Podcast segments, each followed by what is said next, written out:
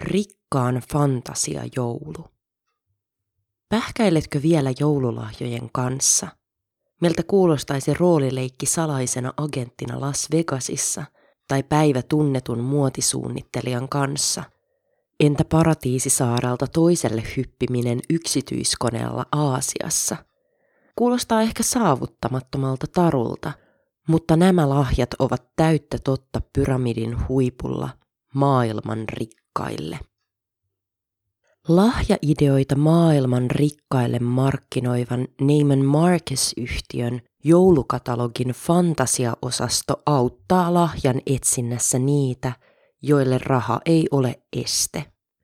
Hintahaarukassa puolen miljoonan dollarin molemmille puolille sijoittuvien seikkailumatkojen lisäksi katalogista löytyy muun muassa – tanskalaisen Björn Åkholm Skarupin suunnittelema pronssinen patsas. Patsaan erikoisuutena on, että lahjansaaja pääsee mukaan suunnitteluprosessiin ja kuvattavana kohteena voi vaikka olla lemmikkieläin. Koska paikallaan pysyminen on harvalle rahaeliitin edustajalle mielekästä, 200 000 dollaria maksavaan joulupakettiin kuuluu myös matka Firenzeen, jossa Skarup hioo patsaan lahjan saajan holhouksessa. Rikkaat ovat kautta aikojen tukeneet ja holhonneet taiteilijoita, eikä Neiman Marcus arastele käyttää tätä markkinoinnissaan. Sinun toiveesi on suunnittelija Skarupille käsky, lukee lahja esitteessä. Monelle meistä tällaiset lahjat kuulostavat utopistisilta. Näin fantasia yleensä määritelläänkin, mielikuvituksellisena visiona. Nimen Marcusin tuotteet ovat kuitenkin materiaalisia ja todellisia. Keitä varten fantasialahjat ovat? Tähän noin parin sadan tuhannen ihmisen kohderyhmään kuuluvia henkilöitä kutsutaan korkean nettovarallisuuden yksilöiksi.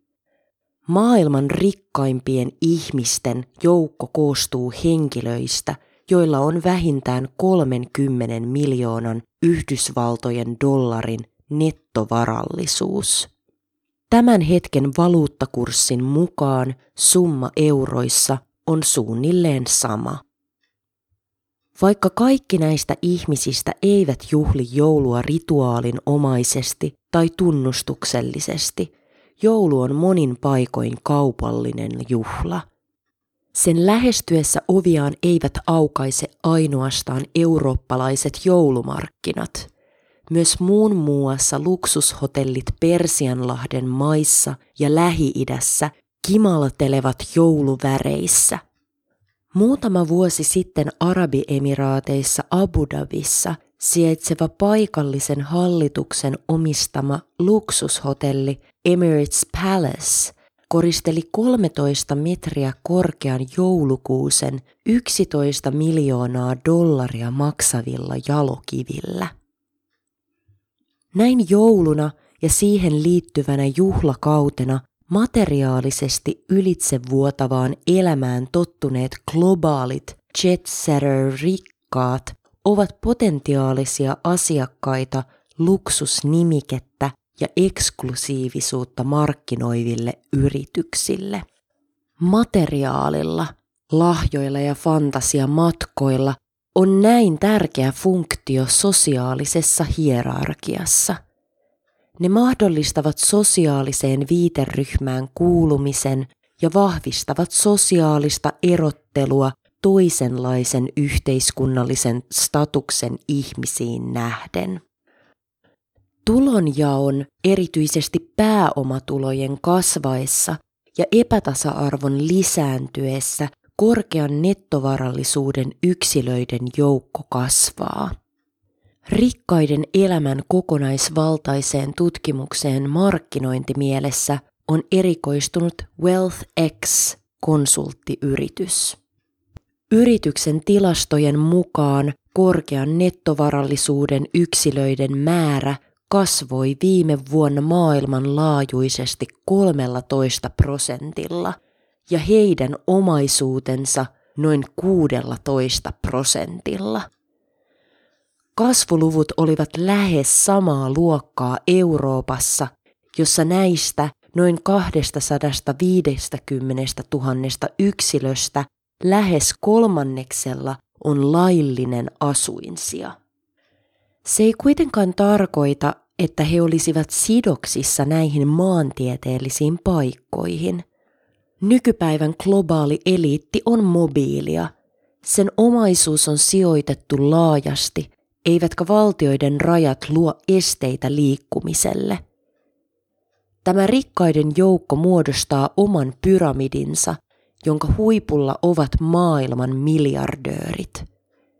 Heille Neiman Marcusin fantasiakatalogista löytyy seitsemän miljoonaa dollaria maksava luksusjahti, joka koreilee tämän vuoden lahjalistan kärjessä.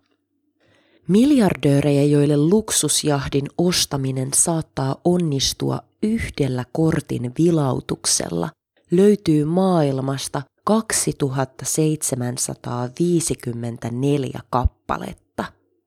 Heitäkin on tänä vuonna enemmän kuin viime vuonna. Tämän harvojen ja valittujen joukon varallisuus kasvoi viime vuonna edellisen vuoden luvuista lähes neljänneksellä. Eurooppaan maailman kaikkein rikkaimpia yksilöitä sijoittuu reilu 800. Heillekin viime vuosi toi WealthXen mukaan 15 prosenttia lisää varallisuutta, eli ilmaa joulupudjettiin.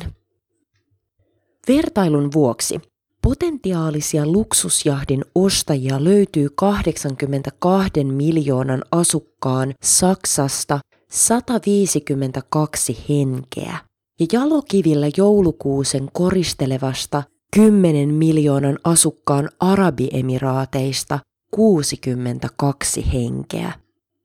Nämä luvut ja monelle utopistisilta vaikuttavat elämäntyylit muistuttavat muutama vuosi sitten kuohuttaneesta ranskalaisen taloustutkija Thomas Pikettin Pääoma 2000-luvulla kirjasta.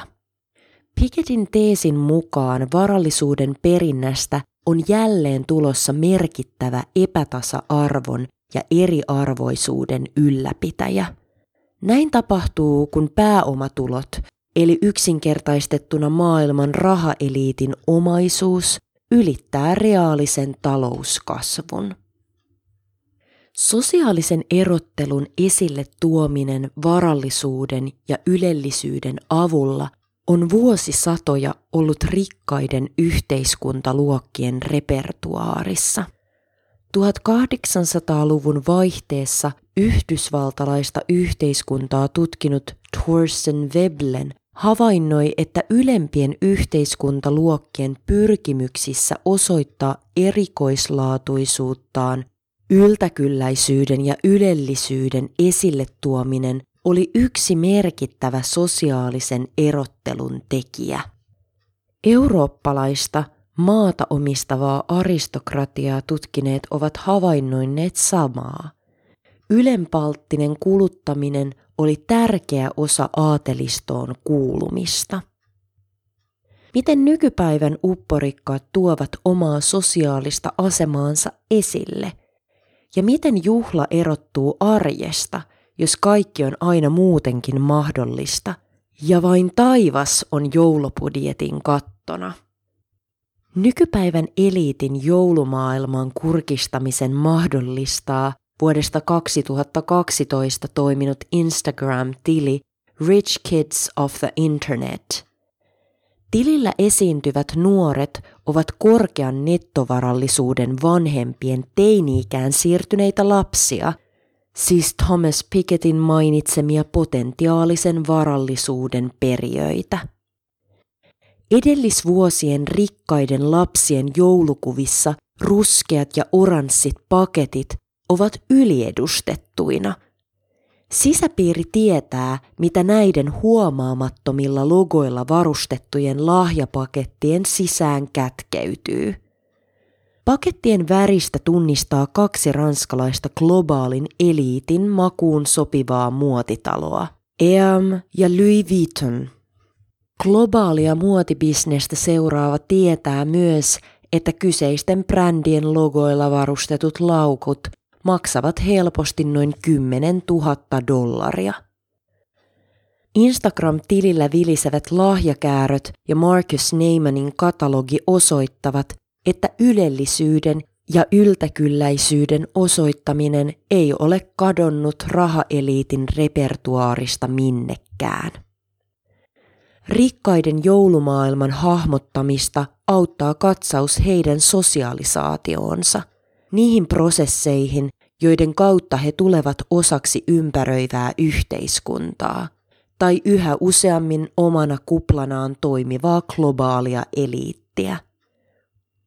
Nykyrikkaiden suosikkikaupungeista New Yorkista, San Franciscosta ja Singaporesta löytyy elämän kokonaisvaltaisen hallinnan ulkoistamisen mahdollistava infrastruktuuri.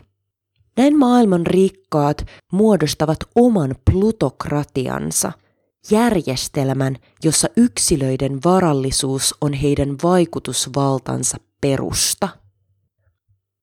Tässä plutokratiassa rahalla saa lähes kaiken, kansalaisuudesta vauvan nukuttajaan.